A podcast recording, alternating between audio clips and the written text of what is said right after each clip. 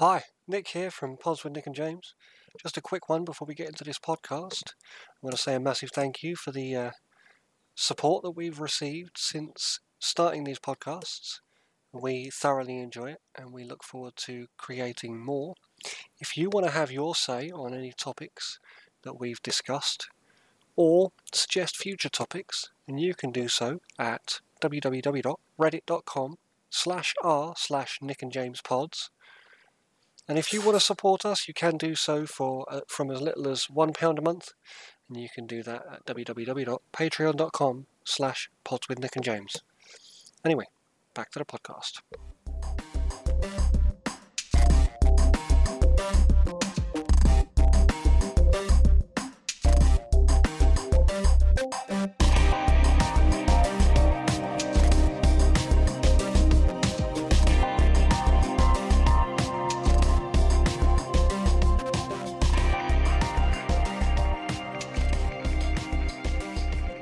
Hello and welcome back to Pods with Nick and James. And for today, two become three. And today, this is Pods with Nick, James, and Adam. Welcome, Adam. How are you? Hello, Nick. Thank you for having me. I'm doing well. How are you? Not too bad, mate. Not too bad. And of course, as always, joined by James. How you doing, mate? Not too bad. Um, yeah, g- modelling on through. So we thought we would come to episode 10. I'm amazed that we managed to make it to 10 podcasts without getting utterly frustrated with each other. But well done, James, for stomaching me for the 10 episodes now. Um, but on the 10th episode, we decided that we were going to do a special and introduce or um, invite a friend along to join us. Um, and for this special, we've decided to go with Adam's topic. And Adam chose. What did you choose, Adam?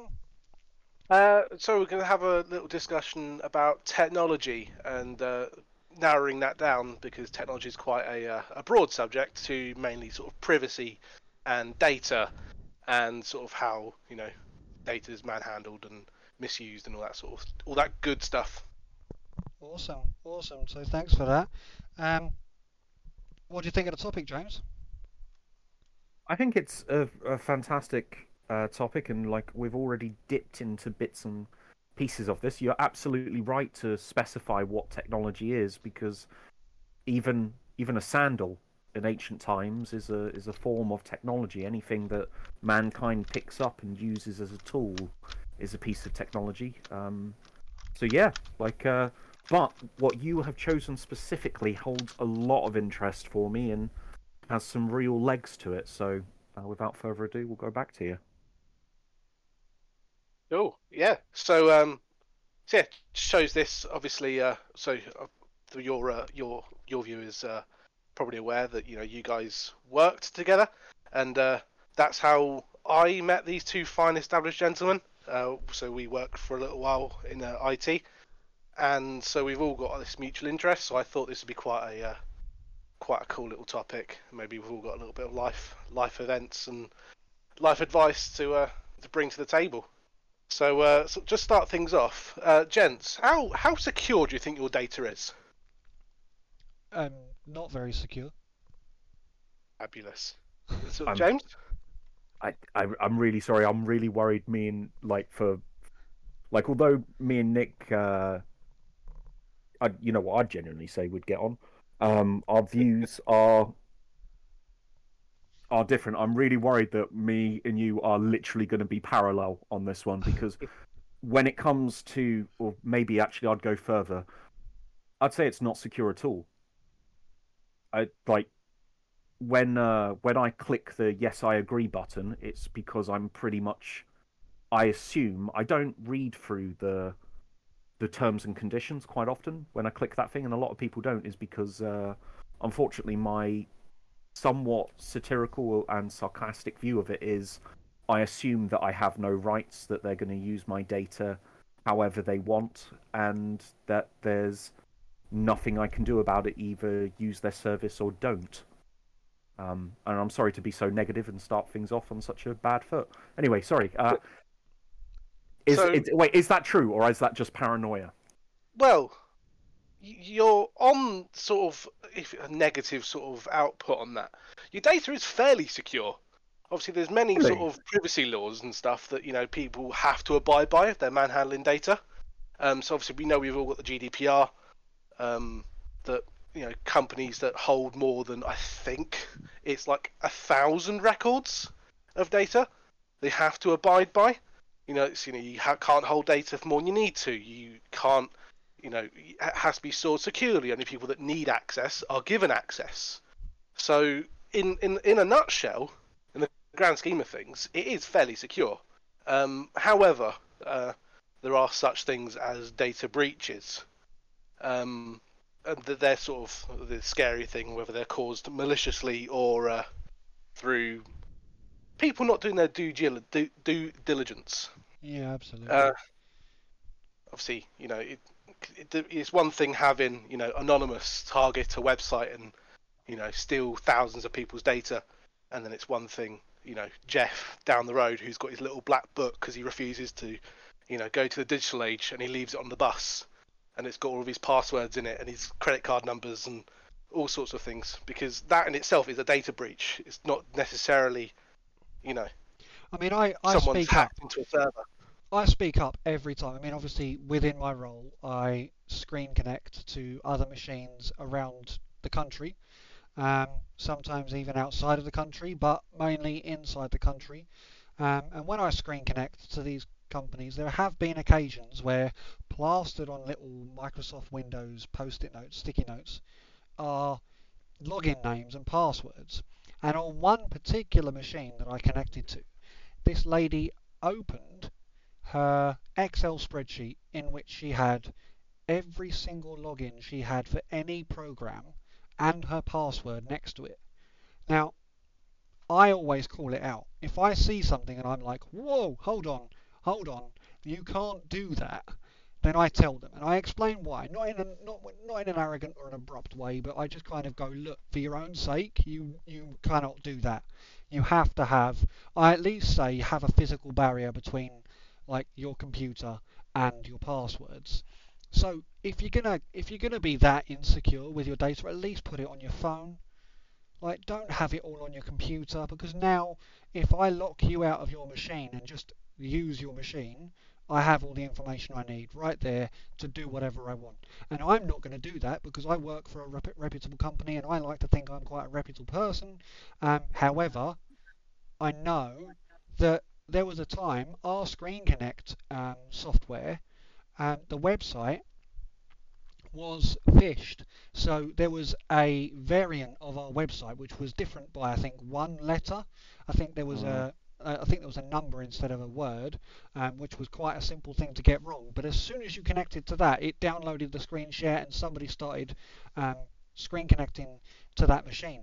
Um, and it was something that was flagged to our security team and it was handled by the legal system.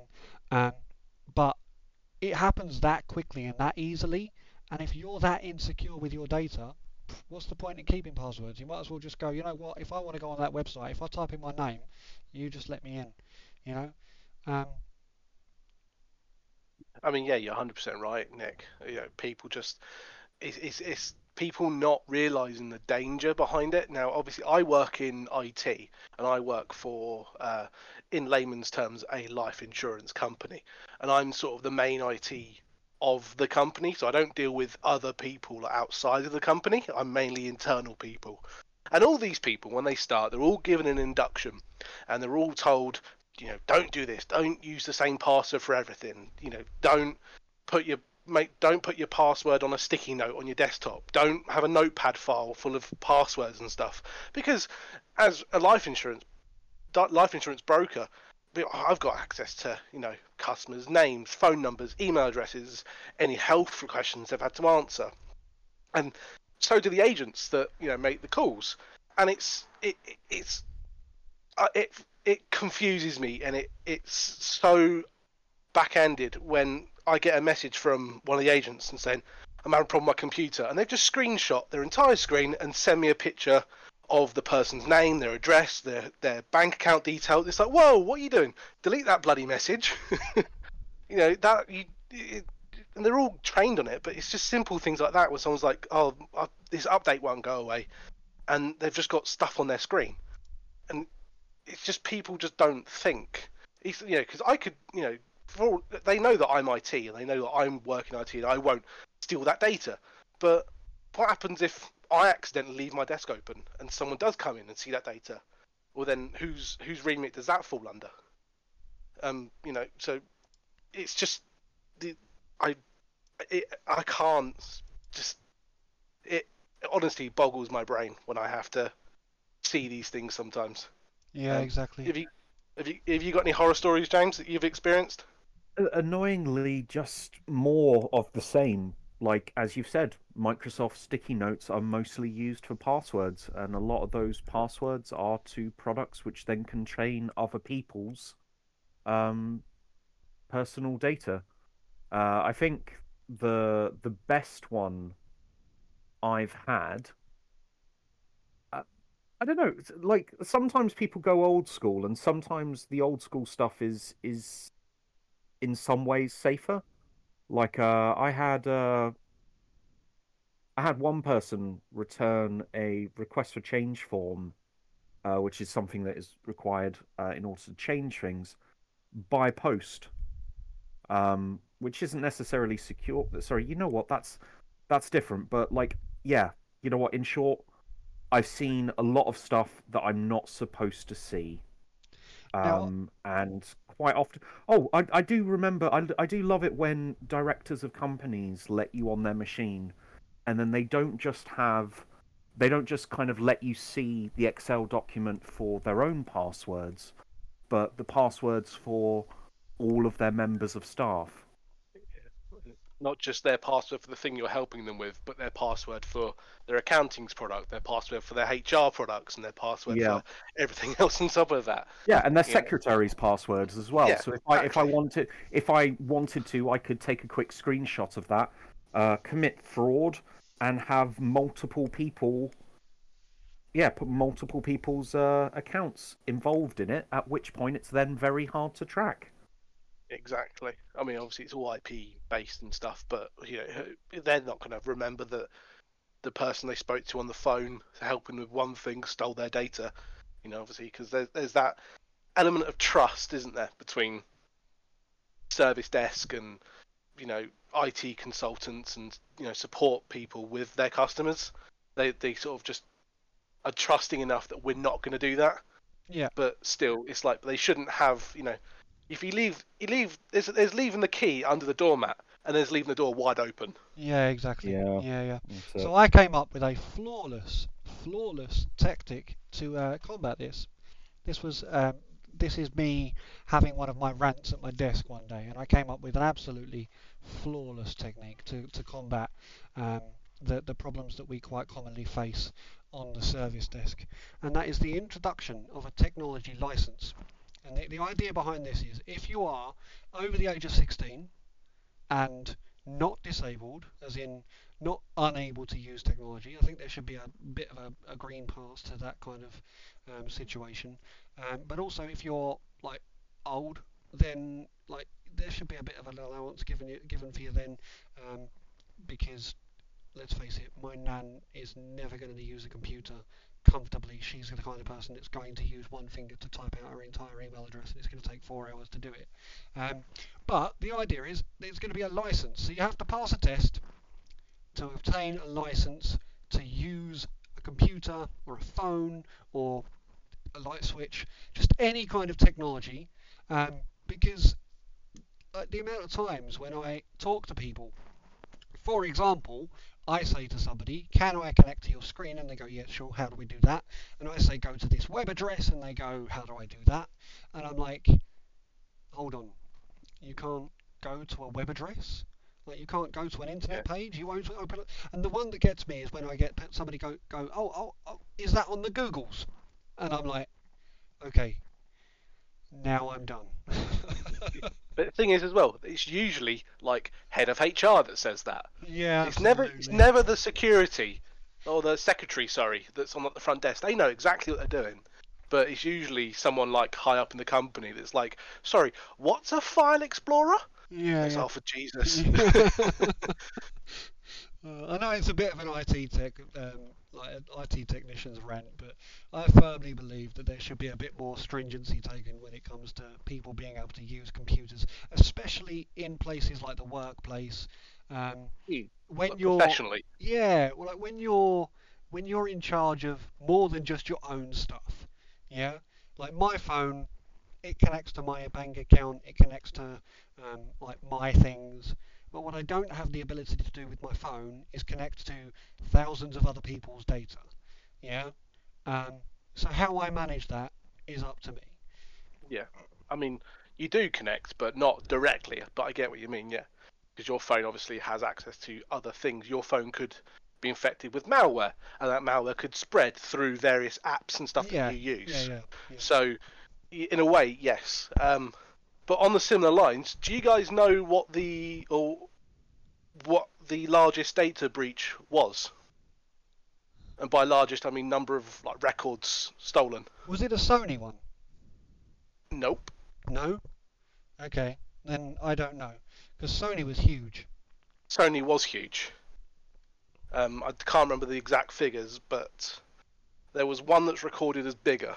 Now I don't know when this was taken. Uh, this survey, James, any idea? Um. Hmm.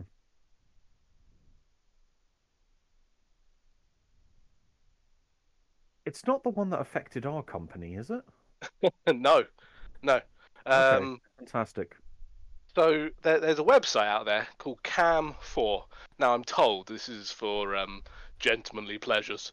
Um, uh, do with that information what you will. But in 2020, uh, they were subject to a data breach where 10.88 billion records were seized by hackers.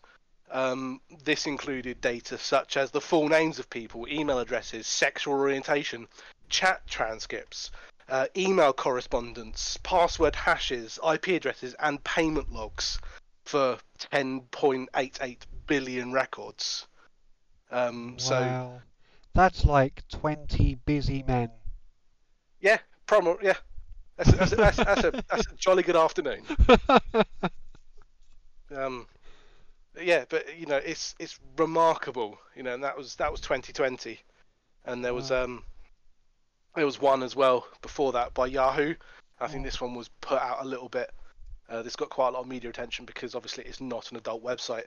Uh, but Yahoo in 2017, um, three billion accounts yeah, it's got why, um, it's why I stopped got- using Yahoo Mail. yeah, that was including names, email addresses, encrypted passwords, and security questions and answers in plain text. Oh, wow. Because why why not encrypt things? I mean, encryption's just for tech nerds, isn't it? Apparently so. I mean, so they encrypted the passwords, but didn't encrypt the uh, security questions and answers. So you just logged on when I forgot my password and just do the answers and get the password that way. It's just, it, sure. Yep, fine. You know. No problem. I haven't got a problem with that. So you know, it's it's all these big companies. Um, do you want to hear about some uh, some of the some of the sim- silliest breaches that I've managed to find? Yeah, go on, go on. Uh, Mm. So in 2013, Glasgow City Council had a data breach Mm. when a folder containing sensitive documents, including job applications, contracts, and bank details, was found by a, a, a pedestrian on a public street. Um, it was suspected that the folder blew out of a window. Wait, Oh, wait, really? wait, really? Yeah. Wait, wait. Uh, Yeah. mm, Um, Glasgow's quite windy, and uh, It I think It, yeah. it, it is, but Yeah, just so a pedestrian on the Glasgow street was walking along, found a, I'm presuming, a uh, a brown folder that said confidential on the front of it, flicked it open, and there was job applications and contracts and all sorts of other things that there was just lying on the street. And then uh, it's just things like that. And then uh, we all know about the uh, the the uh, UK Ministry of Defence who left a laptop on a train. Yeah, yeah, that's one I was going to about to bring up. Yep. to be Yeah. fair, like they're they're not great generally. Like I'm not gonna go into exact details, but a friend of mine has the same name as somebody who works in the Ministry of Defence, and she just kept on receiving. James Bond. Um, no, but uh, she just kept on receiving just really sensitive data, and every single time she just kept on saying, "Hi guys, I'm not this person. Please stop sending me this stuff." And at that point, they like the the response was always, "Oh, oh, oh, oh this isn't as bad as it seems." She should have replied in. Russian. That'd have got a bit twitchy. Oh, fantastic! Oh, Janet, you silly goose. Of course it's you. Have this list of terrorists. Yeah. And there's another one in 2017 where the NHS, who you know we all we hold dearly in this country, um, but by God are they silly sometimes. Uh, they sent out an email to 37 people disclosing their HIV status because they put people in the CC field rather than the BCC field. Um, so 37 people were told of 36 other people's HIV status as No, well no, as their no, own. no, that was intentional. What they wanted to do was start a support Create a group. support group. Yeah. and here's 36 other people you can have a chat with. oh, brilliant. No, it's not very good at all. Just. Oh, We've not got funding, so why don't you set up your own support? That's it. Yeah, it's just, uh, but yeah, it's just data can go missing in all sorts of different ways, can't it? Yeah. It's not, it's it's not criminals all the time. I think uh, more than half the amount of times it's not criminals. It's usually negligence Yeah. through Yeah. people's own silly things and leaving sticky notes on their desktops or little black books or folders blowing out of windows. Um, it's Mm. just crazy. It's crazy, Yeah. crazy. I mean, I um, I've spoken with a couple of IT companies, and obviously we've got a certain security protocol with the software that we use, um, in which, like, if you if you were to come to me and say, "Oh, I need this, like your software installed on my um, computer," there's a set process that I go through, certain um, certain um, boxes that need to be ticked, and like security policies that need to be implemented. Um, then you get onto a, like a company's own IT company who is doing my job for that company. So instead of like basically, I go to that IT company and go, okay, basically what you're going to do from here is you're going to do X, Y, and Z. You're going to install this, then you're going to install this, and then you can run this. Um, and they go and do that for the hundred people that work for that company. And then you get a phone call from a worker in that company later on. And what they've actually done is they've bypassed two of your security protocol in order to make it convenient for the staff. And you end up sitting there having a heart attack going, oh, oh, no, no, no, you can't, no, you can't, no, you can't do that. And the fact that it's an IT company that have done that, you kind of sit there and you go, why, why are you paying them lots of money to look after your data when they're not looking after your data? I mean, yeah, that usually happens when you have like out of house IT. Yeah, when, yeah, like, yeah. All a company's hired another company to do your IT for you. They they're not invested. I mean, financially they are, Yeah, but they're not investing your data. They don't care about your data. All they care about is you're paying them at the end of the day. mm, yeah, yeah, yeah. So But that's that's my problem with every single company. It it's at a point where yeah, I, d- I, d- I don't know I don't know how to put it. Just the fact that you nobody's looking after the other person's good or interest. It's all It's all money. just it's just the bottom line. It's just Yeah. yeah, and I, I guess that's the thing that just kind of annoys me and doesn't surprise me that there's a lot of negligence when it comes to other people's datas and other people's Yeah.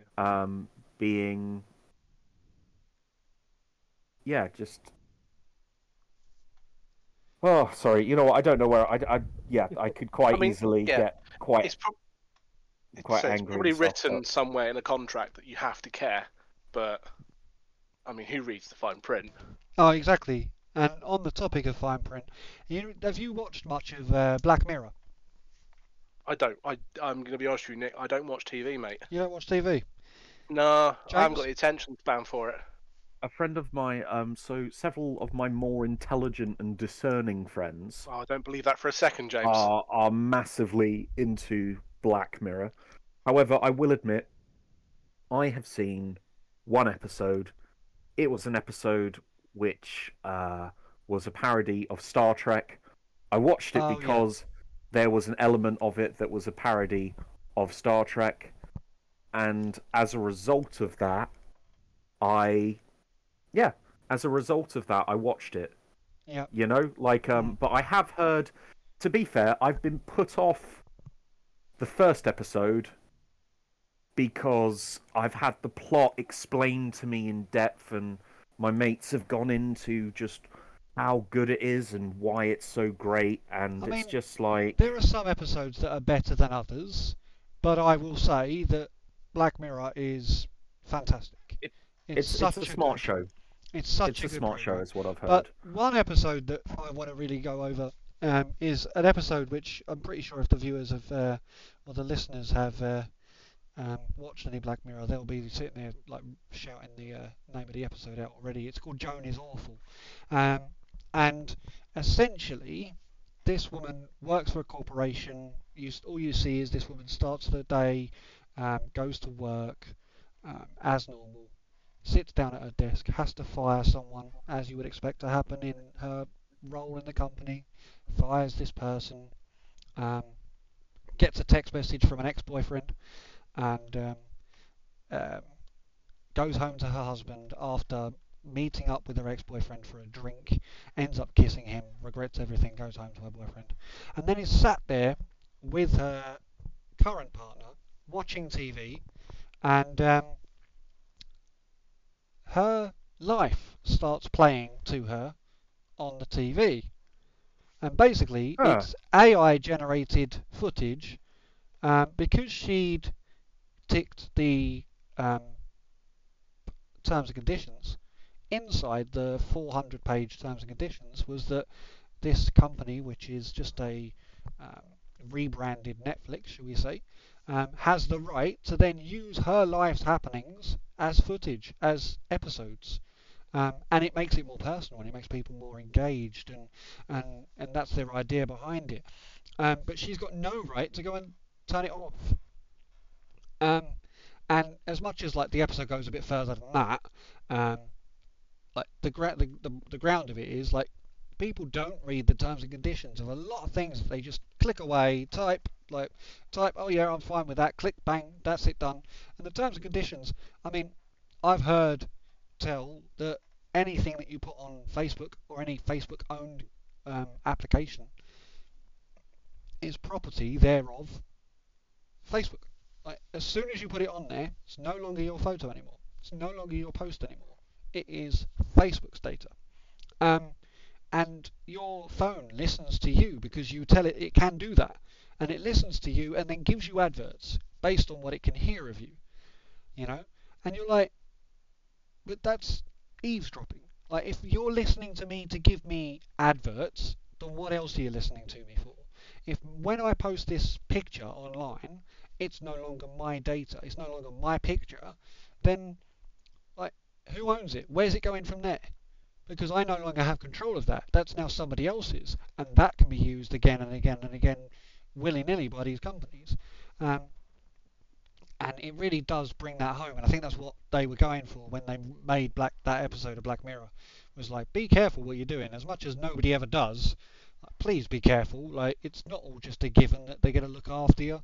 Somebody might actually go, you know what, we're not going to. We're going to use our our rights to completely do the opposite of look after you and make loads of money off of you. I will be honest with you. If you look back through human history, our, you know, our records of looking after the other, um, isn't great. Just generally, I realise that's like saying the sky is blue, but I uh, don't know what you're talking about. I just- mean, Jesus Christ, um, literally, like, literally came to earth, told us how to live good lives, and then we we nailed him to a cross. I mean, I don't know what you're talking about. I mean, mm, mm, yeah, yeah. I, I mean, in a nutshell, I, I, I what I wonder about how much does our phone actually hear? Because you know, like, am I gonna be, for example, am I gonna go to the toilet, come out, and then have it say, "Oh, we noticed that your pee cycle is slightly longer than average, or slightly shorter than average. Have you thought about being tested for diabetes?" Mm. You know, I mean, I- like, eventually, probably. Eventually, James, yeah, say yeah. that. Yeah. Eventually, there's all sorts of stuff in the pipeline. I mean, it's that, that, that was one of the things I was gonna, I was gonna mention, Nick, about your phone always listening. And I Mhm. watched a um, I watched a video of someone. Um, it was on YouTube, so take with that with a pinch of salt. Uh, but the gentleman uh, unpacked a brand new phone straight out of the box. He signed into it with his brand new Google account, put it on his desk, and then started going on about how he really needs to go out and buy a new toy for his nephew. Um, he's and really wants a new toy, and he, you know, he likes the colour blue. It'd be really good if I had some blue toys. And went continued as such for about Yeah. like five minutes, and then just went onto Google and just searched through and flicked his like finger, and no doubt there was toys, kids' toys, and Mhm. there was specifically blue toys, and things were angled towards like what, what young boys that you Yeah. buy your nephew.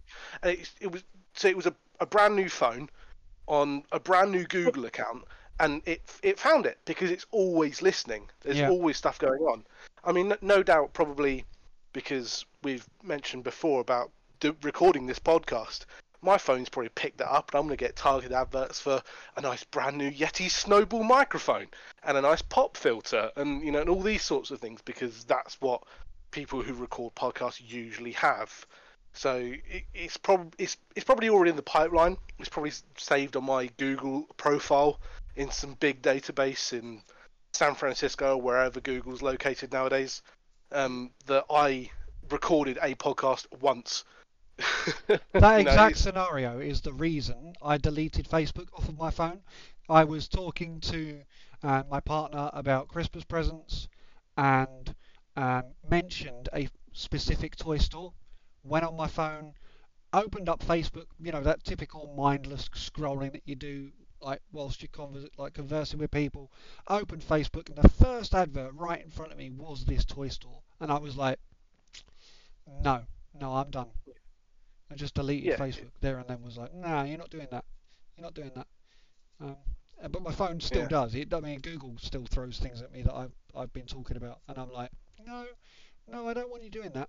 No, no, no." Yeah, it's, it's, if you go onto a website that accept cookies, Mm. it's effectively saying it's we're okay to do targeted stuff and we're okay to do this sort of style thing. So it's all recorded somewhere. It's not just Facebook. Obviously, you know, Facebook's owned by what are they called now, Meta, and that Meta, sort of yeah. group. And obviously, Yeah. Google's Google's its their own thing. So they're all got separate, you know, brands and pretty got separate databases. You know, if they decide to share that data, it's probably unlikely, but you know, it, just because Google's got something on you doesn't mean Facebook has. But you know, on you know onto sort of Facebook as well. You know, what do you what do you think, Nick and James, about um you know when you go for a job interview and they scroll through your socials and try and find out if you're you know a maniac or something? Do you think that's sort of a bit creepy? I mean, they'd be I- bitterly disappointed on mine because I haven't posted anything on Facebook or um, Instagram in about three years, four years. So um, I don't exist as far as social networking goes at the moment. I mean, I think people have a a right to privacy, um, and I think that people should be allowed to go out and, if they want, take photos of uh, of having a nice time and not have to worry about, like, I guess the.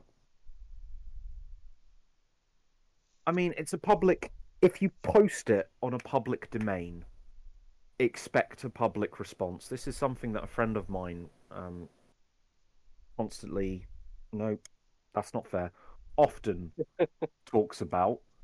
Um, and it, but he uses it. No, I'm going to stop myself there because that's also right. Specifically to do with this. Fine, short answer. Short answer, Adam. Yes, that's fucking creepy. I don't think they should be allowed to do it. I don't think that I th- I think that it's a tool that that happens nowadays and as we are all applying for jobs in separate towns, separate places, a lot of stuff's online now. There's too many people to police. we've got too many physical walls um, in place, and everybody's got too much too much space, too much stuff, too much privacy. So of course, companies have found ways of looking around that, and people who want extra information have uh, have found ways around that. It just annoys me though that even even in that situation, it's not going to be the best person who gets the job. It will be the person who covers their tracks the best. Exactly. I mean, the way that I thought about the whole situation is, it, Nick, imagine you're applying for a job and you sit down and the the interviewer brings out a tattered book and you look you look over and you see Nick Thorpe year two and they flick through and go so Mr Thorpe it says here you think Rolf Harris was a good man sorry we don't like paedophiles here and then you don't get the job based on that it's very similar to Yeah. how Yeah, yeah. people I mean, who go through your socials will be identifying it Yeah, there's definitely two sides to the story, though, isn't there? Like, if the tool exists, then people are going to use it. Um, the only thing I'll say is, like, is there any really, is there really any need to post it in the first place? If you're exactly. worried, if you're concerned that it might be used, then why are you posting it in the first place? You know? Exactly. You know, if if you're posting pictures of yourself, you know, tattooing swastikas on people, and you know, going to KKK marches and stuff, you're probably not a very nice human anyway, and they'll probably gather that through the interview. Yeah. Um, you know, but you know, but it, it, when I was, you know, younger and I was, you know, 10, 20 years ago, and I posted, I thought the prime minister was a bit of a twat. Well, then why should that then prevent me from getting a job further down the line in politics? You know, Is the Grant- company owned by the prime minister? yeah, no, it's not, it's not personal. I didn't in that instance, but yes, you know, it's it's one of those things where it's, you know, why should you know, 2010 Adam be punished? No. Why should 2023 Adam because of 2010? Uh, uh, Yes, yes, Yeah. sorry. it's all good. It's all good. You can't go back in time and punch Adam in the face. Like. Yeah, I mean, sometimes I wish you could. Anyway, that's good. Um, Well But- done. You avo- you avoided a James kind of conversation there. um, moving on. But yeah, you know, it's it's just it's really really creepy, and just there is just no privacy. Like I say, if you put something in a public domain, it it's now public. That information is you know free to use. You know, you don't you don't have uh, people come around your house when you sign up to Facebook reading your Miranda rights. You know, you have the right to remain silent. It's like, well, no, I'm going to post these pictures of my holiday in Magaluf. Thank you very much. but it's just, ugh. It's so creepy. Just like the idea of some middle-aged woman going through my social media from 2010, 2012, when I was but a mere child, yeah. and being targeted like that because I had different opinions. And obviously, you know, we grow as people. You know, 13 years ago, I probably believed and did some stupider things that I probably wouldn't do nowadays. So, you know, that shouldn't really impact me getting a job. Now, No, no, you you're know- right. You're right. But like I said, if the tool exists, if the ability to use it exists, um, what you don't get from people is, um, or not, what you don't necessarily get from everybody, is an upfront, honest display of who this person is. What you get is their um, their you get per- performed, yeah, performed, auditioned, um, predefined version of themselves that they want the employee, the employer to, to know. So being able to have that that um, like unfiltered perspective of a prospective employee, it probably does help from a from an employer's um, perspective. Like it probably does really help to ensure that what you're getting is what you want. You know. Oh yeah, exactly. You know, because I, I used to work at, in McDonald's when I was younger, and um, I had a customer voice. It wasn't this sultry tone that you hear now. Um, it was very much my sexy customer service phone voice. Um, and I always used to get commented when I used to be like in the office or something, I have a talking like a mouth like a drunken sailor. And as soon as I walk out, it's, oh hello there, how can I help? and you know it's, it's th- th- you, if you don't do those sort of background searches it's why people do um, the criminal searches and check your criminal records because then you're not going to be upfront about that in the interview Yeah. It's, oh, by the way, a couple of years ago, I was done for assault on a minor, but can I come work at this school? You know, it's it's not gonna, you know, you're not gonna be upfront about that in your interview. To So they fair, have he to did, do. he did steal my muffin. Yeah. yeah, he did call me uh, a really bad word, so I uh, I might have ripped his fucking throat out, you know. But you know, it's yeah, you know, you're not you, you, if if you're not forthcoming with that information, they're going to have to find it from somewhere. You know, I agree that you know if there's a tool about there, you know, is this person a creep.com? You know, you, just, you type someone's name in and you get get an answer. You know, it exists. People are going to use it, aren't they? Yeah, exactly. That that's annoying as well because imagine you type in your own name. It's like, oh, this person I- is a creep. No, I would not want a website that defines because I, I have got I've rubbed up a I've rubbed a lot of people up the wrong way in my life. Yeah, same here. I'm Yeah. pretty sure I would have many minus karma points on the, whatever website that would be. Uh, Have you heard of this website? I think it's Have I Been Pwned or Have You Been Pwned? Something like No. that. You- You go onto this website, you type your email address in, and it searches for anywhere that your email is listed with their password. Mm. And so it's like these sort of public-facing websites that are like, oh, by the way, the you, you, this uh, this email address and its password was released on these this many websites and this many databases, and it will let you know what the password that they found is. Obviously, other websites are available, um, but Are you advertising now? yeah, apparently so.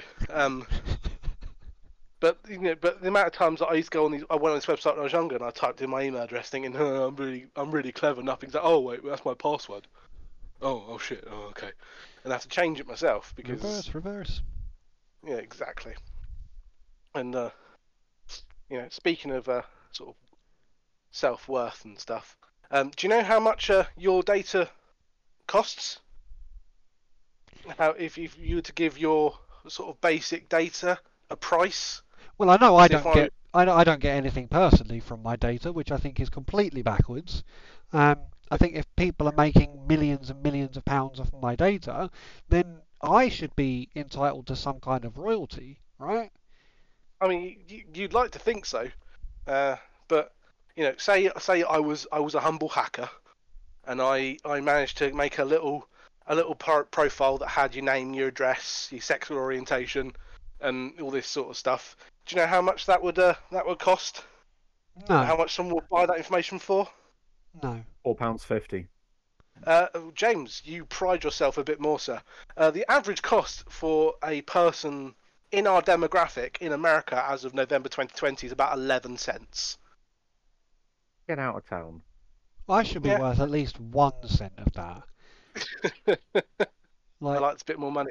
yeah, Yeah, it's uh, I, I'm insulted don't that mind. it's that cheap. it is what it is. People are going to use my data as soon as I put it online. They're going to use it, but at least like show me some recognition, man. yeah, but you know, it's it's it's just people. It's just your average cost of data. Obviously, it's more for younger people because that's a higher demographic. You know what I'm going to start So- doing? I, again, I am insulted. It's because they've got more of a future to ruin, isn't it?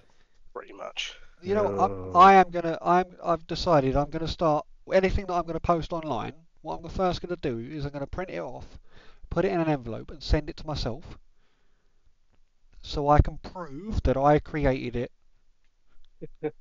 it's copywritten. Then you know I've got rights to that. You are your own person. Yeah, yeah, yeah. And then I can post it online, and anybody making money off that, I can take them to court. Yeah. Nailed it. Sorted. It'd be nice. It'd be nice if we could do that. uh, but yeah, so according to this uh, this government website, I th- I think it wasn't a government website. That was a lie. Um, but according to this website, uh, if you're aged 18 to 24, the, your average cost of data per person is 36 cents. Um, because you're a bit more of a higher demographic, obviously people don't want to buy one person's data. Usually, it's a database full of thousands. You know, so if you take that into account, someone sells a, a database with a thousand names on it, you know, that's three hundred and sixty dollars just for that one one bit of database, which sounds all right, but if you narrow it down per, per person, it's only thirty six cents. And then Uh, you knock 20 royalties off, like Yeah, not even yeah, not hope- much. Yeah. Get, once I get paid for it as well, uh, Uh, 25 to 34, it's about 11 cents. 35 to 44, it's 12 cents. 45 to 54 is 27 cents. And 55 plus is 5 cents. Hold on, so I I'm presume- 12 cents. I'm tw- you, Oh, you, you- un- you undervalued me, man. Oh, d- oh, sorry, I forgot that you were an old man. Um, So yeah, you- you're you're 12 cents. Uh, obviously, it spikes up to 45 to 54. Um, I presume that's because the more vulnerable adult. See, really, really old and vulnerable people, so 55 plus, they're really dirt cheap. Probably because they're so easy to give their information away. It's not that hard. You know, you Is it really see, their like, data YouTube if they can't remember it anymore? yeah, exactly. Um, That was a bit harsh. I'm sorry. That was so that was so heartless. So, but then you know that's for like basic data. Yeah. So you know that's your sort of basic you know PII. Do you know how much in America uh, your full healthcare records would cost someone? Couple of grand. Uh, James, any idea? I mean, I'm going to be honest with you. Your full health records, like Yeah. that's that's quite a big deal. That's not just Hi, my name is James. I'm from this town. Yeah, You no, know, like it- that's it- we're talking blood type. We're talking any Yeah. ailments and stuff. Yeah, any if Hmm. if you if you were to put a monetary value on that. Obviously, if you were selling, you'd obviously mark it up. But these are people that have. Ah, you see, that's where I went wrong. I was selling. So okay. Uh, honestly, um, okay, I would say that's worth at least thirty nine pounds ninety nine. James, you're undercutting yourself. Maybe there's not a lot on your healthcare record. Uh, in America, the average healthcare record would cost uh, someone on a dark web about two hundred and fifty dollars. So the Really full... weird. So, like, basic information is twelve cents. Yeah. And, but full to learn about my bonitis, it's going to cost you two hundred and fifty dollars.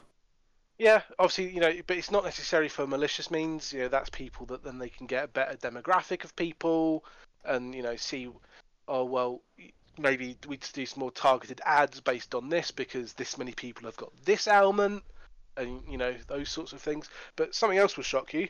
Um, do you know how much it is for card details? So for someone to steal and sell your like credit card details. uh, does it does it does the balance on the account come into come into account? Uh, it does, but on average. Okay. Okay. Well, mine's probably Five about hundred five. five hundred dollar Mm, James has got a lot of money. He's loaded. Oh Either that, God. that or a high credit limit. No, Uh, it's uh, divide that by a factor of ten, James. It's about uh, no factor of hundred. Sorry, uh, five pound for uh, five dollars forty. To get your card details. Wait, wait. So t- again, two hundred and fifty pounds for medical records, which. Yeah. Okay. So two hundred. And is this just the difficulty of the information to get? It's most Does- likely, yeah, because you, you would probably have to target someone specifically to get their healthcare records. But if you're getting payment details, you know, you get onto a website, you get into a database, you can have thousands of people's accounts for that. You know, the ease of access of them because they're all going to be in the same place, just under Fair different enough, names, aren't enough. they?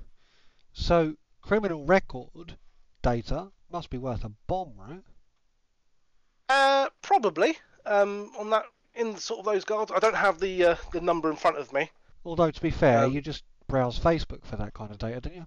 Exactly. Yeah, is the people post it, I'm in jail again.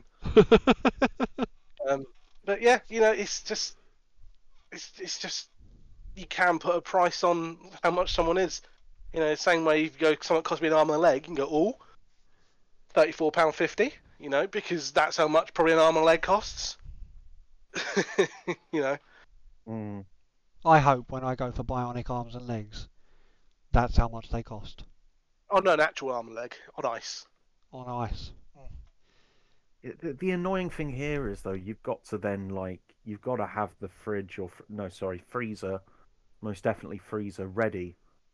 You know, like that that's that's a lot of room. I feel like we're overthinking this. Quite Possibly. possibly. We're not starting a business, James. Go on, drag your pen. Start selling Alright. your body parts. just you know, you just got to think about these things though. Like, because costing an arm and a leg, like, what is someone going to do an arm and a leg with? Like, if you look at what money needs to be, like, it needs to it needs to be sustainable. It needs to have the same value to everyone. It needs to be transportable. It needs to not spoil. Arm and a leg doesn't do that. Anyway, sorry. Moving on. Yeah, I say it's just well, you know, it's sort of, it's just crazy. You know, people go through all this effort to, you know, hack websites and get into databases, and people leaving passwords unattended, and you know, laptops unencrypted, and you know, things like that. And for at the end of it, you're not worth much in the grand scheme of things. You know, monetary wise. Obviously, you know, we're all just small cogs in the one big, you know, machine of life, and I still want You know, royalties. I don't care. I say not that I'm trying to discourage people from uh, bothering to you know look after your stuff because see you know albeit you're you know one cog in the machine of life your cog is very special to you so you know people should take a bit more care in in their own of you know personal well-being as well as you know your online presence you know your data footprint you know so it would be um but you know it's just your your your data is worth a lot more to you than it is to other people. So maybe people should take a bit more care in looking after their own data.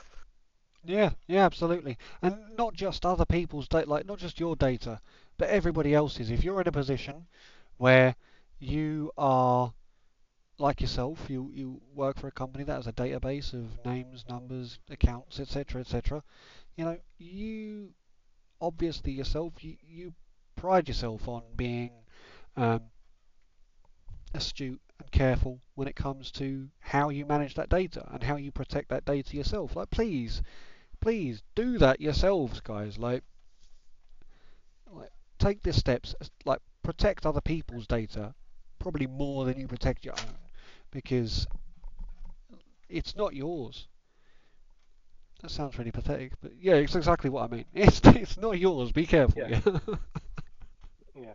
Yeah, you do a lot more Fair enough. damage with Yeah. it going missing than. anyway, have you Yeah. got any more there, James? Uh, Adam? Uh, I've uh, that that's sort of the end of my notes, gents. No worries. Um, So I thought, um, I thought it being a special, it being ten episodes in, we could have a little bit of fun, and um, I drew up ten questions that I've got based on this topic, which I'm going to pitch to you guys, and then you guys can kind of confer and see if you can come up with the answer to the question yourselves, and then throw it my way. All right? Sound give good? it our best shot. No worries. I will no definitely worries. do my best. And obviously, listeners, I will get distracted though. see you do yourself. yourselves. just in my nation. No problem. It's it's kind of why I've I've, I've started now. To be fair, like, um, Yeah, that's fair. so um, these are all topics around centered around technology. Doesn't necessarily mean computers. It is technology, um, and it's a broad spectrum. Okay, um, and also these questions were written by an autistic bloke. So, um, I'm sorry. Before we get started, all right. I'm sorry, but have a bit of fun, all right. So I'm going to start with question one. All right. So question one: um, Which two blockbuster movie franchises based around technology and its ability to control humanity are linked both by creator and by its lore? Now you see, I don't watch films, so so sort of two major blockbuster films. Franchises. I will say Franchise. franchises. You've got to be careful with that one. Okay.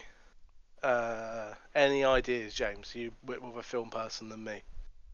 It's not a Maze Runner and the Hunger Games, is it? No, not in this. Not in this um, instance. Uh, I'm assuming these- it's probably Matrix Okay. mixed with something else. Is Okay. is the Matrix one of them? Because that one is, Yes. I guess, is the obvious one. I will say just- that it is yes, The Matrix. But Is Black what is it- Mirror made by the same people? No, no, no, no, no, no. They are movie franchises. I will say this. The Well, I know Matrix and well, Harry the- Potter. The, the the annoying thing here is I you said it's law, which that I know it's it's means it's thing, but unfortunately that had me immediately going to the laws of robotics, which made me then think of iRobot. No. But that's written by Isaac Asimov, a writer from the 1950s, No. who I'm pretty sure is now dead. So it's not the same. not the not same, the same thing. No, no, You- Do you mean law as in the LAW law? no. L or O do you mean law L O R E. Oh, the back. Yeah, okay, yeah, what I thought. okay. So something that goes along with the Matrix. Now, I don't want to uh, trouble your listeners for too much longer. Was us rambling about movies, um, because I have no idea.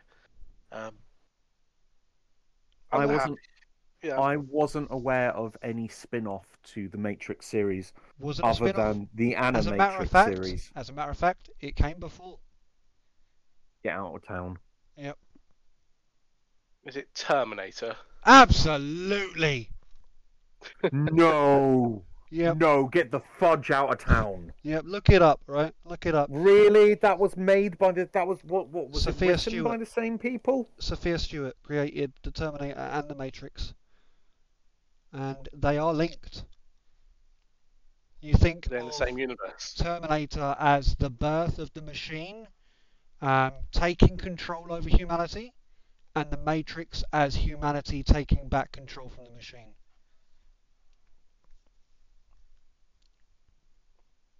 Mm, Hmm. mm. There's so much more to it as well. There's like hints of uh, religion in there as well. Obviously, um, Well, in the Matrix and in the Animatrix, like they often, yeah, they they're just the references are left, right, and center. yeah, yeah, exactly, yeah, yeah. It's- You know, I it's thought that was absolutely unbelievable when I found that out, so I had to put that in. I mean, I'm really disappointed now that somewhere in the Matrix there's not people trying to watch TV and then it turns out that there's just a flame inside the TV. No, not getting that reference. Not getting the reference. No, no. Okay, fine. It's in it's in the it's in the starting it's in the starting uh series. It's in the starting ah sequence. scenes of the of the Terminator where it's trying to set up the world as an Ah, okay. incredibly negative Okay. um I thought you were like, uh, referencing the IT crowd, James. no that was that in turn was referencing like Terminator in its own way and walk away. My my pop culture references only goes far back as like the IT crowd. I mean, what Okay, a, what a, right. what a I'm an old man what a show. ladies and What a gentlemen show. What a show. I mean, they even had the internet on there. Yeah, like Yeah. Mm. the internet. It was amazing. well they got they got you know they got the pass from the Hawks Yeah, yeah, yeah, Mm. from London Bridge. Mm. Yeah, absolutely. okay, question two. Question two. Well done, guys. That was not an easy one. I'll say that. Um, question two. So you'll probably get this straight off the cuff, but ChatGPT is an active learning language model system. Which AI software is used as its base, and which release is it currently on? Right. Well, I know it's three point five. damn it I was gonna say free Actually, no, no, wait, no. Their premium version is four, but their current Ooh. base freemium, uh, freemium, yeah, that's a word, uh, version is three point five. If it's not, Now- patent it. Um, but you say what what language is it built on? Do you say? Which AI software is used as its base? Um, oh goodness, I think I knew this one. I mean, I'm I'm not gonna, you know, beat around the bush. As as, as a man who uses IT a lot, ChatGPT is very good. It, it answers a lot of questions that I need answers to sometimes. in ways that Like- your employee actually believes it's you too. oh, exactly, exactly. I Mm. all all the compliments. Um, I don't know on that one. I'm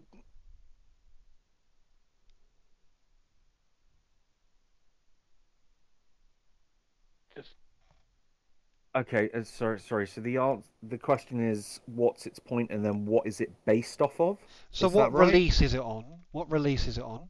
Okay, I'll, Um, I'll just say free, even though I know that that's wrong based from what. Well, uh, you've already given a, Adam a later release, haven't you? Like, you've already I both identified that there's a later release to ChatGPT. okay, so for I guess we'll, all right. So I guess we'll say for.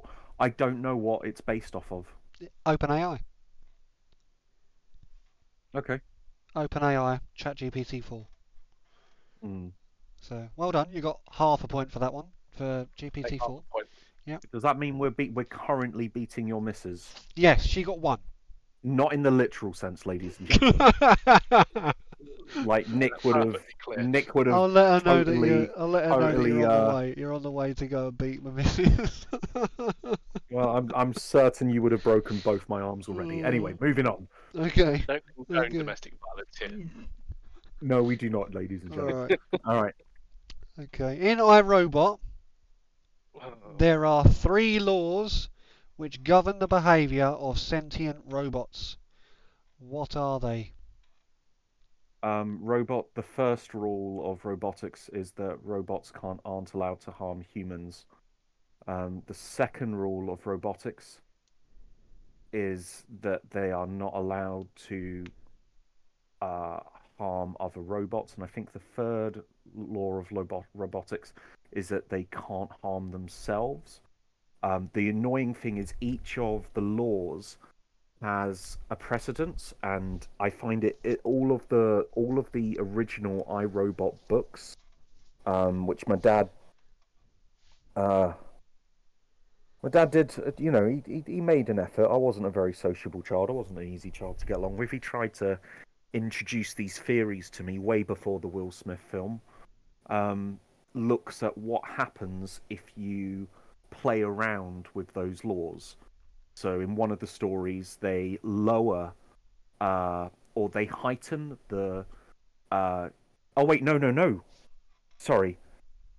Cannot. Okay. Cannot harm humans. Must obey humans. Uh, cannot cause an action that will cause harm to itself. Well. So sorry, it's well harm humans, Mhm. obey humans, cannot cause action that causes harm to itself. Yeah. I love it because in one of the books they created this probe, which is supposed to um, go out into space, I think it is, and uh, fly into this anomaly and like do its do its best to like scan it. They height because it cost a lot of money and the people wanted their money back afterwards. They heightened the third law to the level of the second law at which point the robot gets caught in a contradiction because it must obey humans in that it's got to go scan this thing, yet it also can't do anything that's going to cause harm to itself when it perceives danger. So it goes to a certain distance away from this anomaly where the data is still useless and then just circles it. Um, and then you've got the uh, yeah, you've then got uh, like the the iRobot the film from was it 2010 or was it 2007? Will Smith. Yeah, yeah. Uh, It's one of those. I don't know dates. I don't know dates, but it's the Will Smith Okay, one. Yeah. but yeah, uh, they looked at how uh, what a machine does when it starts to question uh, these laws, but then also comes up with its own interpretation of them. Mm. So the problem in that film is that, sorry, I'm autistic myself. Occasionally, I remember things. I'm just remembering things now. Um, VIKI, uh, the sorry, spoilers for the 2000 and something film for thing.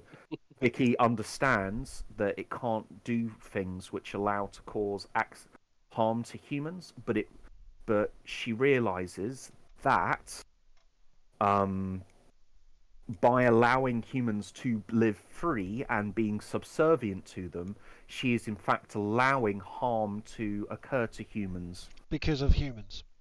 because of humans. And Yeah, so yeah. what she then tries to do is place herself uh, in the head of governments Yep. because in in order to fulfill that first law. Yep. Which we've discussed in the past, haven't we? Like, and we you mentioned iRobot when I was Yeah. discussing like AI, AI as like leadership.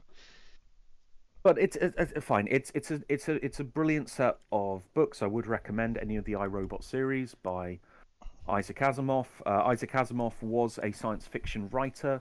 Uh, weirdly enough, he wrote these books before uh, the first computer was truly, truly made. Although you can argue that Ada Lovelace came up with the, um, the format, the mathematical equations that made computers possible. Um,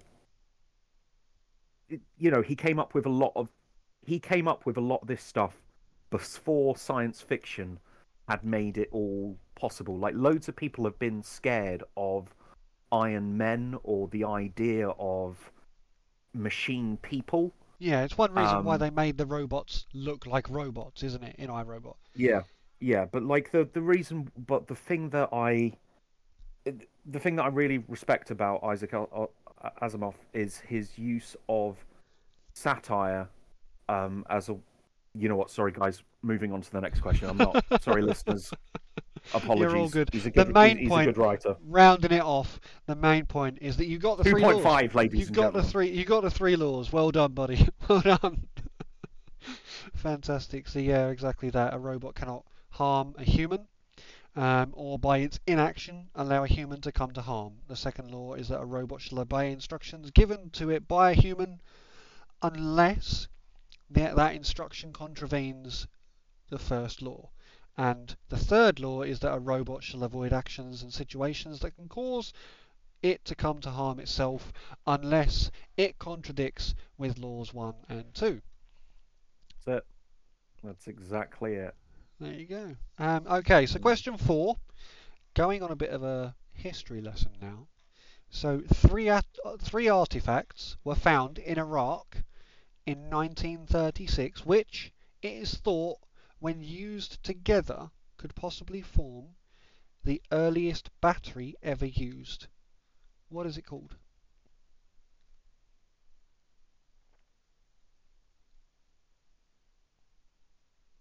The silence is three beautiful. Uh, three artifacts found in Iraq. Yep, which it is thought that when used together they could possibly form the earliest battery ever used. Uh, is, is it? s- King It's not- Agam- Agamemnon's lemon jar. No. Um. It's, I mean, it's probably something similar, isn't it? It's going to be so, it's some form of saline liquid or something in a jar with two prongs that maybe Mm. it, the the liquid held a charge, similarly to how like you can power a light bulb with a lemon. The Um, Well, the you're not wrong. bident of weird not wrong. twitching. You are not wrong. No, no, no. The actual name, you've got to think Iraq. I, I don't want to Oh, the the, the, Bab- the Babylonian No, down there. modern day, modern day names for somewhere in Iraq. The Baghdad Battery. There you go. Oh my god, I thought I was being horribly racist, but I said it anyway. no, it's literally called the Baghdad Battery. oh but yes, my god. They found Mm. a jar, a copper rod, and an iron um, prong, which they believe if you put in put the two in the jar together with some lemon juice might create a battery. And it what was they found is carbon Leftover dated. from. Car- yeah, carbon dated from roughly uh, between um, 200 and 300 AD. I think that's just people trying to science things when things don't need to be scienced. Yeah, yeah, I, I mean, that mean, happens a lot. Here's another one. an- Go on. The annoying thing is that genius isn't. It isn't a modern thing. You know, it, it didn't start in. Again, apologies, my listeners will keep. Yep, sorry, go with the next question. But it's just. You're fine. You're Yeah, fine. You really need to finish those thoughts next time, though, James. Mate, we're not bothered. You need to carry on. okay, you leave fine. me with unanswered questions, man. Like I sit there after the podcast, laying in bed, going, "What was James gonna say?" Oh, you shouldn't. Don't worry about my thoughts. But anyway, just uh, yeah, let's let's go with these questions. They're all sultry. Yeah. Mm. Okay. Question five. Um, Christopher Dunn. Does anybody know who Christopher Dunn is? Related to Christopher Don't. You are. I was going to say, isn't isn't he related to uh, Stephen Finished? Okay. Moving on. Sorry. Christopher Dunn, who is an engineer who studied the Egyptian pyramids, wrote a book which explains his theory following 20 years of research. In this book, what does he believe the pyramids actually are? Is this the one where it's? Is it a spaceship? No. Or is it some sort of antenna, like a, a satellite dish or something? No. No. And believe it or not, his science is it's spot on. You can see how he came to the conclusion that he came. Uh, Uh, this is I- I- only I can only- semi-sarcastic. I can only uh, think of sarcastic answers. Yeah. Is it the perfect triangle? No, because it's not actually three sided. It's not actually four sided. It's eight sided. No. The pyramids are eight sided. Oh, get out of town! They're eight si- No. Yep. No, n- really? Yep. Look it up. Look it up. Um, and the mathematics on it Wait, wait. are It's, spot okay, on. and it's, so all right. Then I then I change it. Uh, the perfect dodec. No, the perfect octahedron. Uh, no, no. The um, the pyramids, he believes, were acoustical devices to generate power.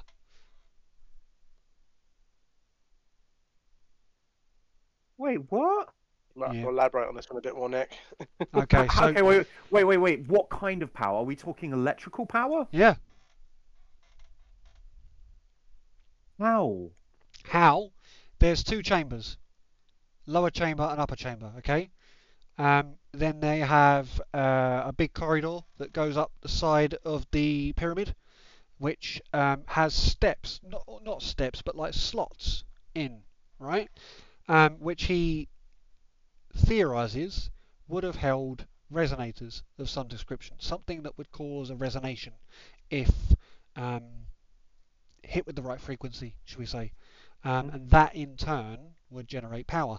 Now, um, into if you think about the Great Pyramid of Giza, um, Khufu's pyramid, there is actually into the King's Chamber, as it's labelled. Um, there is actually two shafts which go out to the surface, right?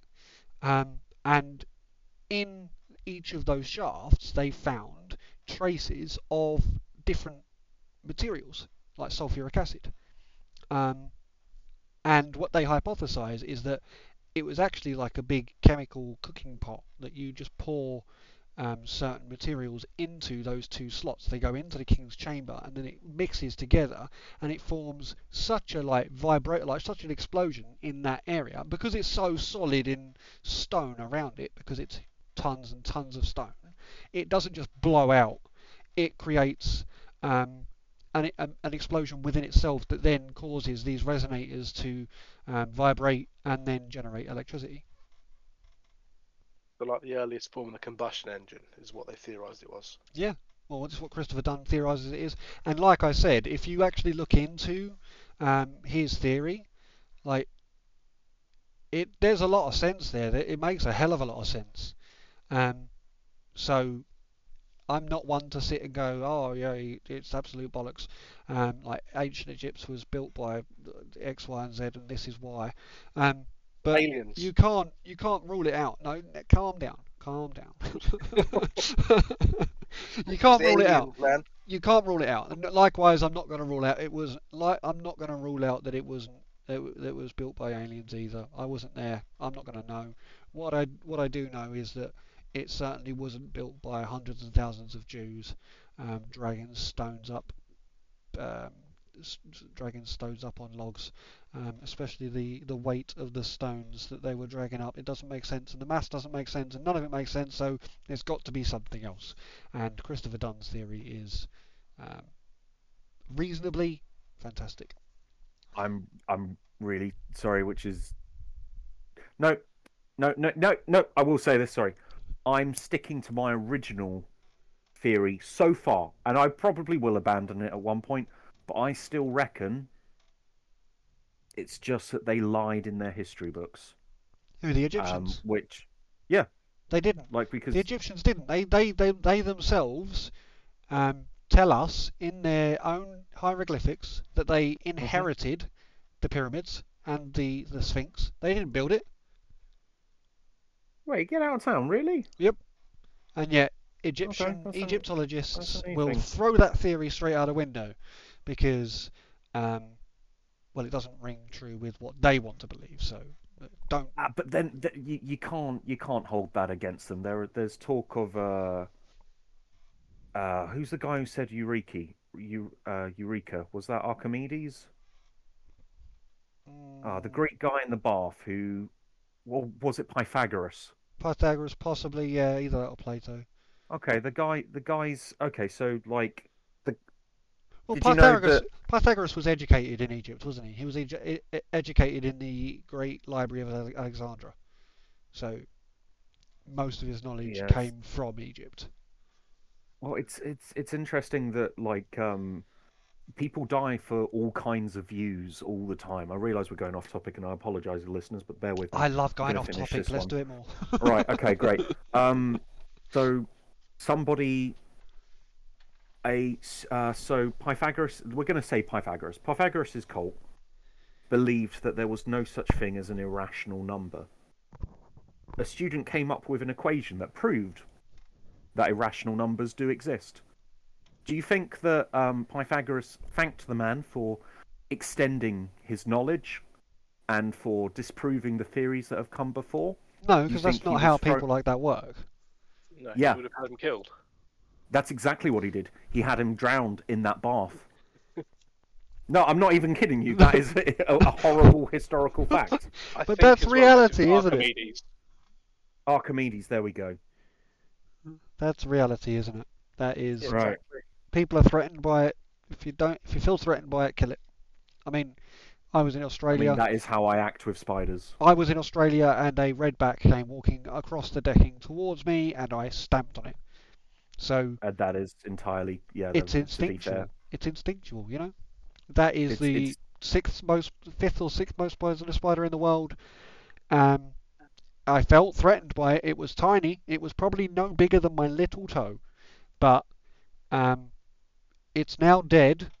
And I will tell you this: the 20 minutes that followed, I was almost silverback gorilla-esque, beating my chest. I am man. Me, man, kill big scary spider. I crushed it under my Yeah, manly yeah. boot. You might be so Yeah. powerful, you might be so venomous, but can't handle a size 10. Fantastic. right. What's the next question? Uh, okay, uh, yeah, oh, moving dear. on. Okay, number six.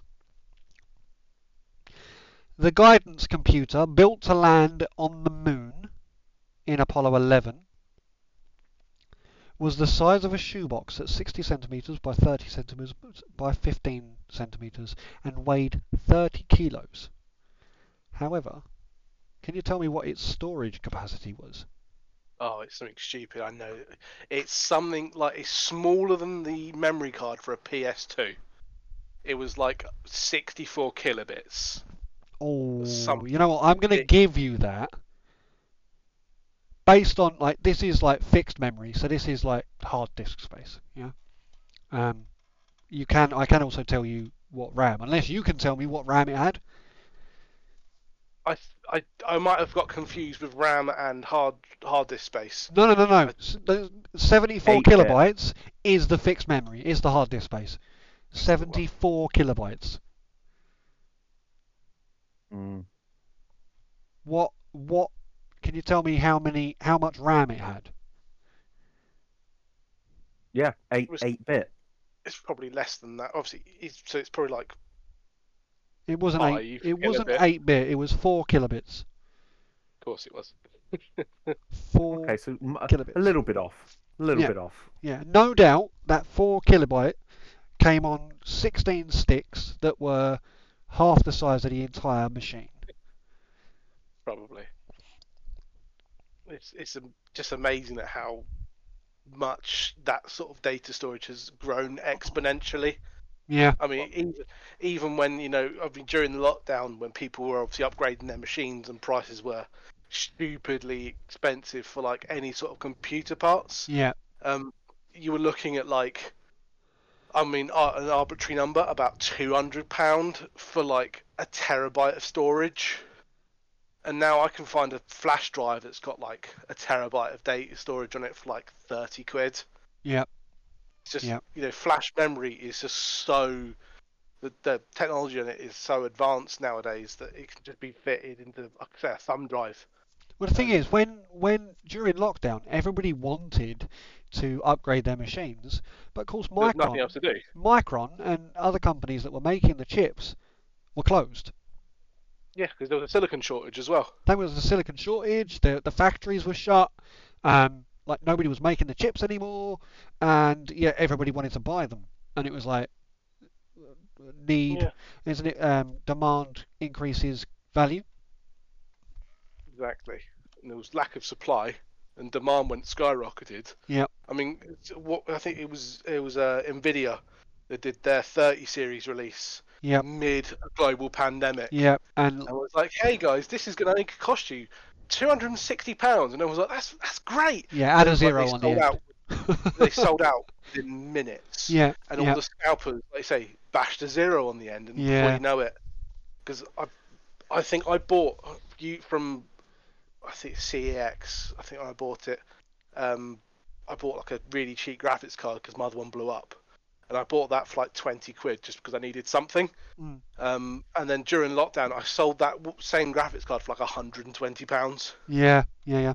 See, I, People I, wanted things. I wanted a 3080, um, and I wa- I, I built a new machine.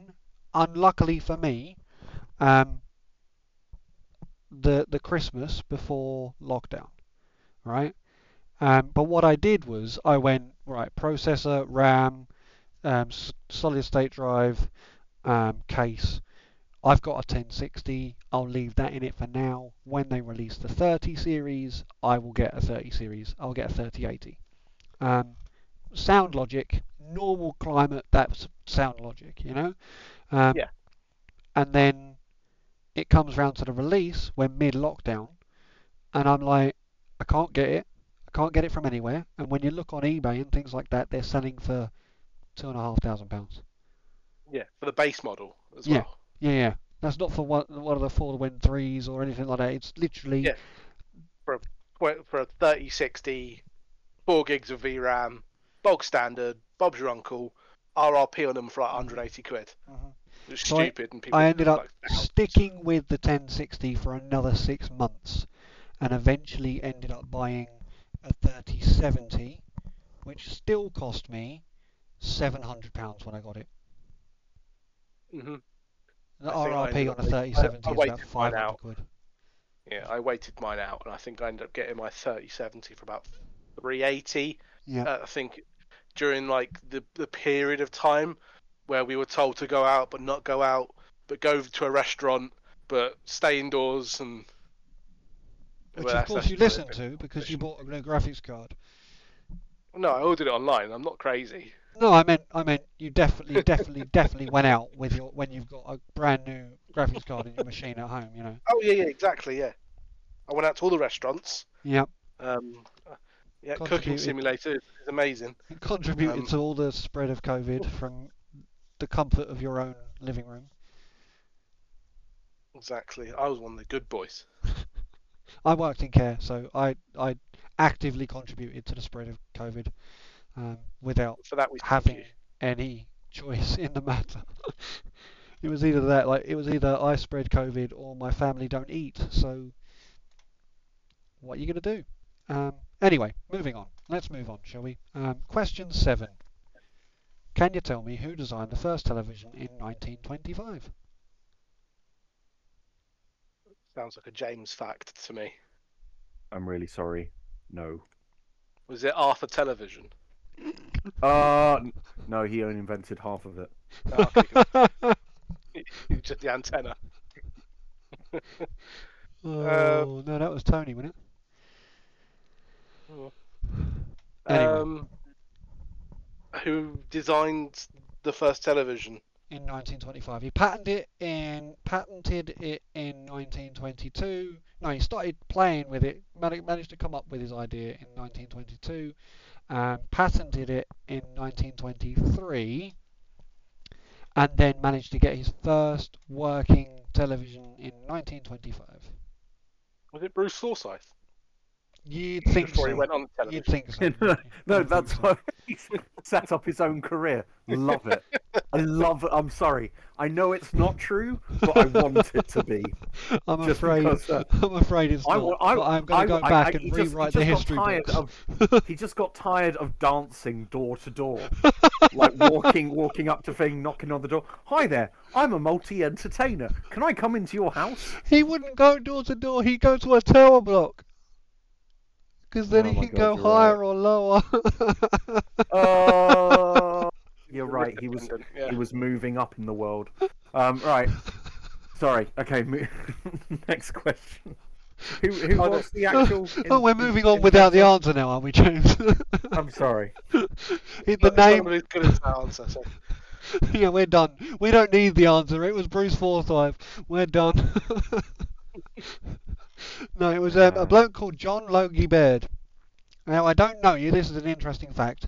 I don't know if you know, but in Hastings there is a Wetherspoons pub called the John Logie Baird. Do you know why? Was it the first pub or the first building to have a television? No. No, it's because John Logie Baird lived in Bexhill.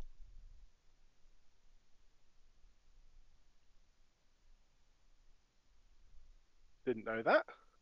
Is it because his descendant of his lived there, or No, it was? it's literally used- just because John Logie lived Baird rough lived in vicinity of the Bexhill, just up the road from Hastings. To be fair, that makes sense. Like you know the. Yeah, and you get- Wetherspoons kind of do this thing, don't they? Where they're like, "Oh, we'll um, we'll we'll throw a bit of a, a, a homage to this or that in our pub name or whatever."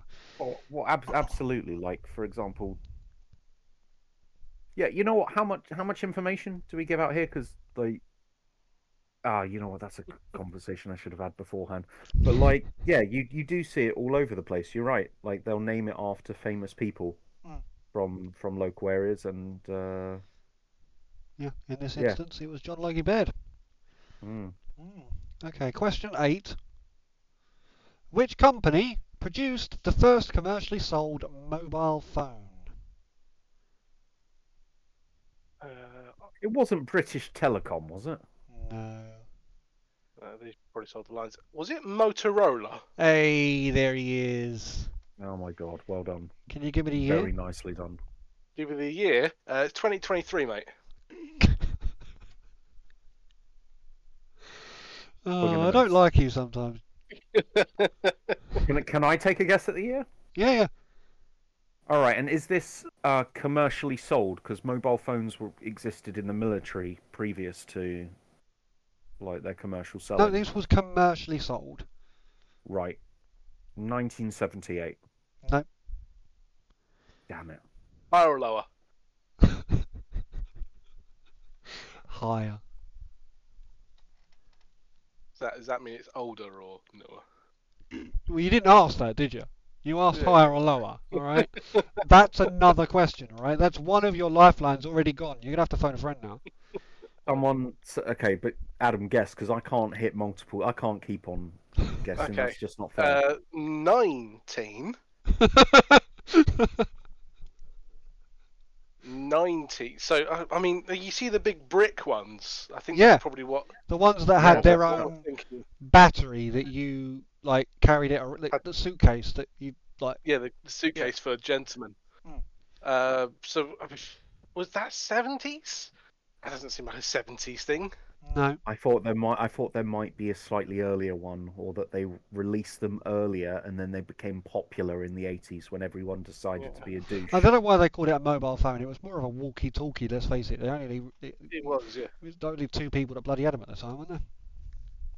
Well, yeah, but they it made it made them both incredibly happy before they died of nope. Uh, lovely long chats. Uh, 1986. 84. Okay, Yeah, no. splitting hairs. Yeah, yeah, I'm not going to go over it. We- I would sit lower, lower. Let's go again. No, no, no. Well, Um, didn't we do well? Number nine. Okay. The most commonly used piece of technology is the mobile phone. Mhm. How many are currently in use in the world? Sorry, I said that wrong. In the world. Uh, Top Gear, very nicely done. Um, Um, well, uh, currently in use, as in Currently in use. actively being used, Currently or in like use. Yep. okay. Obviously, because you see these uh, during like the Pokemon Go phase, there was that one Thai man from I, th- I can't remember if it was Thailand or if it was Vietnam or something. I was going to say that one Thai man, and then he went from, and I was like, well, I'm guessing Thailand. yeah, but he was from he was from sort of the Southeast Asia. Uh, he had a bike, you know, like the old Vespas that had like the thousand mirrors on them. Yeah. but he attached a mobile phone to each one and then was driving around collecting the Pokemon. And wherever he went, he caused a traffic jam on Google Maps. I mean, to be fair, like he did better than my mate did because he just hacked the program and sat in his bedroom and went everywhere. Yeah, that, there's that. But anyway, sorry, mobile phones. I'm sorry, Uh, ladies, and, ladies and gentlemen, if you did that in order to do Pokemon Go, you're a cheater. We Absolutely. don't condone, we, we- we don't condone your you're, action. you're, you're, ve- you're very, very smart, and I do tip of the hat to you, but it's a tip of the hat and then a fist shake. Yeah. Mixed mixed emotions on that one. right, sorry. Uh, well, there's at least three. Um, Are those the ones that you can physically see in your house right now? well, there's mine, there's yours, and there's Nick's. oh, that's true. Um, so there's a little bit more than three, I suppose. My Well, missus has I'm one. I'm using a computer to do this. Like I'm I'm, I'm doing Discord on my computer. I mean, I'm not on my phone, James. It might sound like it with this horrible headset, but I'm not on my phone. Okay. Um, uh, there's probably as many mobile phones as there are humans. How many humans are there then? Well, that's a different question. Um, Well, no, it's process of elimination, isn't it? Because then you've got to take So- away the infirm and children. I mean, children have mobile phones nowadays, don't they? Okay, infants. Infants, infants have mobile. uh, Uh, we've So it opened the door. Yeah. Here. we're probably in the millions, aren't we? Let's be. Are we talking in the UK now? okay, fine. I'm I'm I'm just gonna guess a number. Okay. You go, yeah. 200, 200 million. A drop in the ocean. God damn. We're probably okay. So we're. I'm gonna guess The 8 bit on the moon landing computer all over again. Yep, a hundred, a hundred billion. Now that is ridiculous. A you were hundred doing million better when you went along the lines of trying to work out the populace of the in, of uh, of the of the world, man. Like you'd have got a better answer. Like, there are I'm- eight billion people on the earth. Okay. and each one has a million phones each. You take away everybody's nan, all right, and your youngest niece.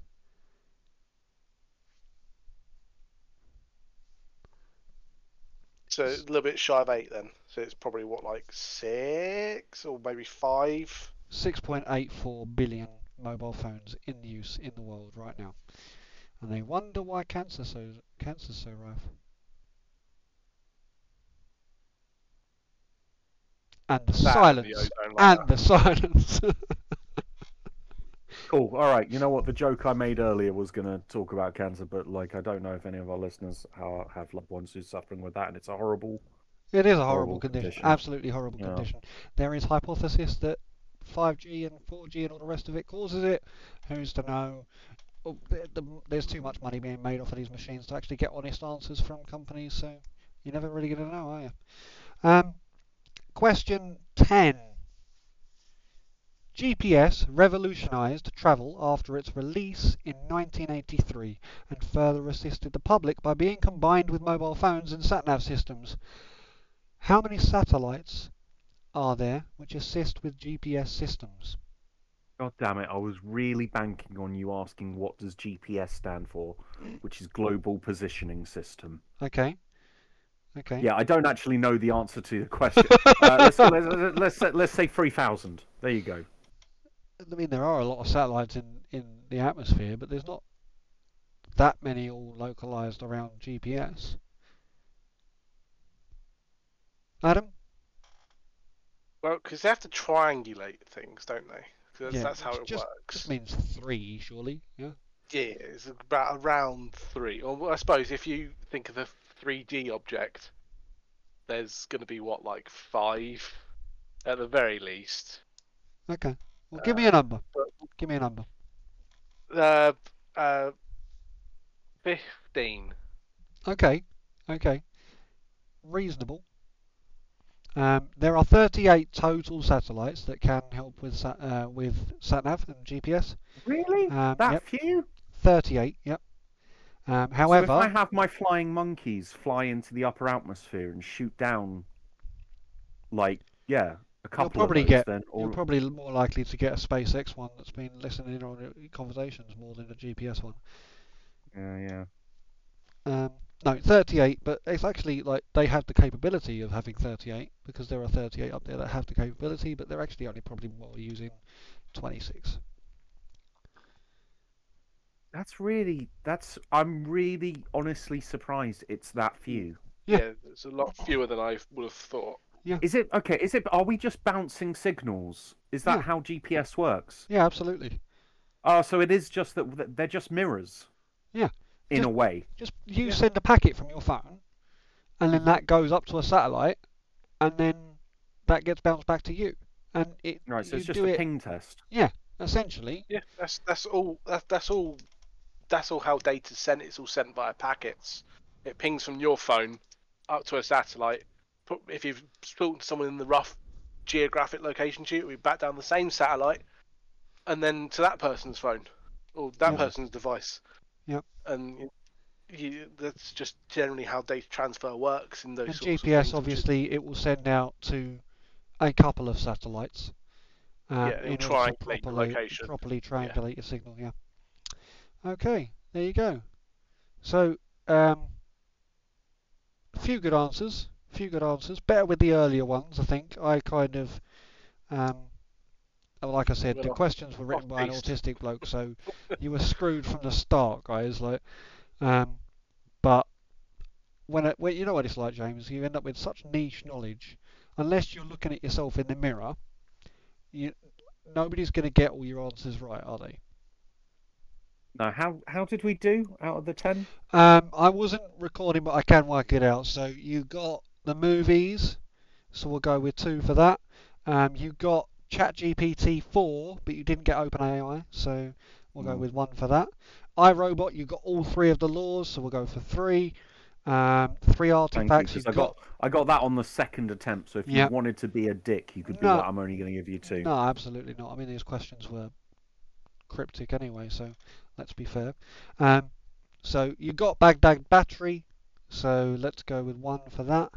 Um, you didn't get a power plant um, for the pyramids. Uh, you didn't. You. I give. I'll give you the fixed memory for the computer, um, but you didn't get the RAM. Um, and you didn't get who designed the television. You did get the mobile phone. Um, you didn't get how many mobile phones exist, and you didn't get the satellites. So we'll, we'll go with nine out of a possible 16. More than half. It's all I can hope for in life. Yeah, that was a good. It was good. Well done. Well done. Some of them you really surprised me. I mean, some of them you literally, you literally guessworked the answer. Uh, I- I'm pretty sure I remember um, Adam shouting out, "Is it Terminator?" Um, in that was like, voice. Uh, Um, you, you- you were like, oh, it's, it's an older film, older than The Matrix. I don't know, bloody Terminator. exactly, exactly. I mean, you, you don't buy a ticket, mate. You're never gonna, you're never gonna know, are you? Um, but yeah, really good stuff, really good stuff. And you learn stuff at the same time, which is always good with a quiz. we Um, had fun on the way, we had fun on the way. We didn't kill anyone um, because we're all sat in different rooms, which is and, and we and we didn't a steal anyone's data. We didn't if you steal. have, I did. I if made you- the quiz. I suppose. if you want to know who invented the TV, Just go to Hastings and travel to Spoons, or look it up online. Yep, yep. as a matter of fact, if you go into the John Logie Baird, they have his history on the wall. Um, I suppose I thought you were Which going have a TV, but the sound's off. which is where I learn. It's where I learn.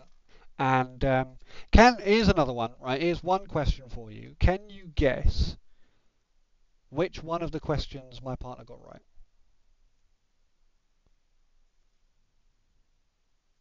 Uh, It wasn't randomly the free, the free laws of robotics. No, she's never watched iRobot. um, is it is it the first one about the movies? No, no, she's not a movie. She's not a movie buff. Okay. Did she randomly guessed 38? No, no, no, Or no. does she really like the Egyptians and knows a lot about pyramids? Uh, she doesn't. she doesn't. But she is with a bloke that is neurotically autistic about the Egyptians. Um, so yes, that's the question she got right. Okay, because she'd heard you talk about it like yeah, for a, In cou- couple. movie a couple- hours. for a couple of hours. Yeah. Oh, those bloody Egyptians badgering on about their bloody power plants. What's he like, eh? You just can't shut him up sometimes. Sometimes I just put a cardboard cutout of myself in front of him and he just goes off by himself.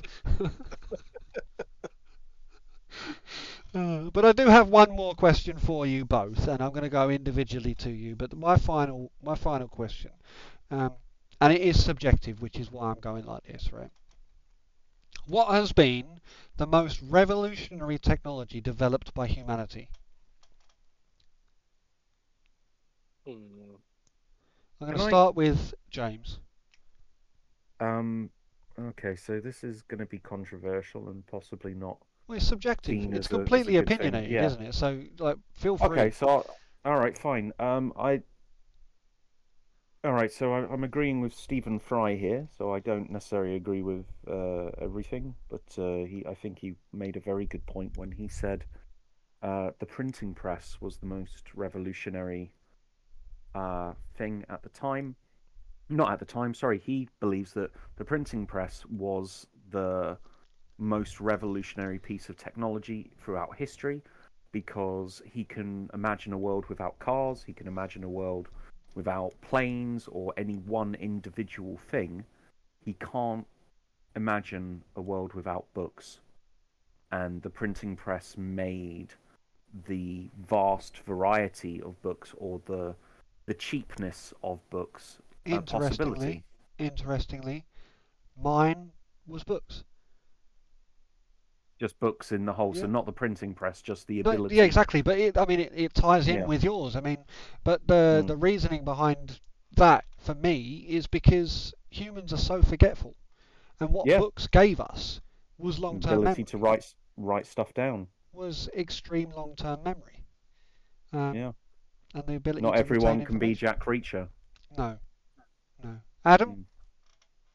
Mm. Uh, I was thinking along the lines. I was like, oh, what, what, what's caused or what's helped along the way, and so I was like, maybe something along the line- lines of uh, power and sort of the manufacturing of power. So not necessarily like fossil fuels, but just in general, electricity and storage of electricity. You know, Well, we had to wait all the way until the 1800s for that. Yeah, but like without power, it's a lot of modern day things wouldn't exist. So my first thought was, oh, the internet was quite rev- revolutionary.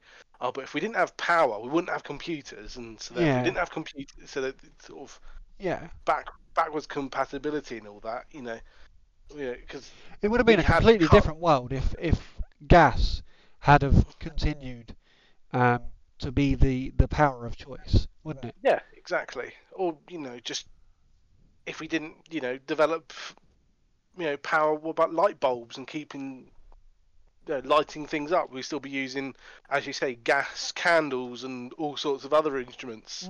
You know, eventually, you know, I mean, we're having problems at the moment with bees dying out. You know, if they keep ki- taking their wax to make candles for everyone, they all died out years Wait, ago. Wait, is that what? Okay, yeah, that's that's it. That's it. Um, I can only see a minor flaw with that. I'm pretty sure their wax is a byproduct. So they don't really need it. mm. Yeah, but they would have been farmed relentlessly, though, wouldn't they? If the only way we could really light up homes and streets would have been through Yeah, candles Yeah. or you know. yeah. I mean, we would we would we would have ended up farming cows a lot more. Yeah. Oh yeah, we would Uh, we would have we would have found things to burn. Yeah, exactly. Like you just Mm. put three thousand cows in a a shed and then have a tube coming out the side and then bottle up their farts. Yeah, Guys, the what if- would have burned things, wouldn't they? Maybe I'm going too far back here, but what if the most important invention is iron? Invent no. Uh, they see that I. This is where I kind of go because I did think about this.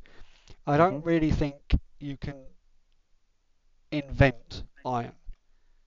You can But the discover. process. Yeah, the, the can discover. manufacturing of iron. Yeah, I I, understand I that. guess the manufacturer, like, Yeah. okay, fine, the, the, the conversion process from uh, ore into a metal.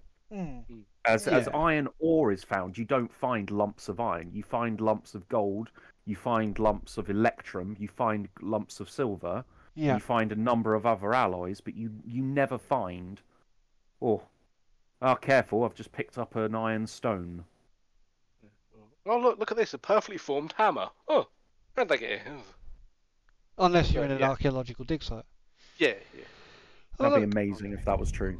Well, maybe, wi- maybe the I wish that was. humans' great invention was the was the power of friendship. I honestly believe it is the greatest treasure, but then again, I have watched far too many 1980s films. And My Little Christmas Pony. Day at James's house is wonderful. It's all white Christmas. And... That's James's house. And the Super year Mario Brothers, yeah. The Mate, the, the original. Bob Su- Hoskins. oh, it- oh, that film was so good though. I enjoyed it. Oh, yeah. so when when that little um the little Bob-omb, the the physically actu- accurate Bob-omb is just walking around the sewer floor, like chuckle Yeah. every time. it looks so cute. Anyway, yeah, I'm I'm I've really enjoyed today. Thank you very much for your time, guys. I'm going to round it off there though. Um, if you guys are happy and you guys are done, Yeah, uh, it's been it's been a pleasure. Thanks for having me on. thank Thank you very much for for coming along, and um, thank you very much for seeing out our tenth episode with us. Been a pleasure. Any more from you, James? Uh, thank you to everyone who's listened uh, for 10 episodes. Um, you have the patience of a saint. Um, yeah. And thank you both for yeah for having these conversations. No worries, no worries. Thank you, listeners, again, and uh, take care. Goodbye from me. Goodbye from them.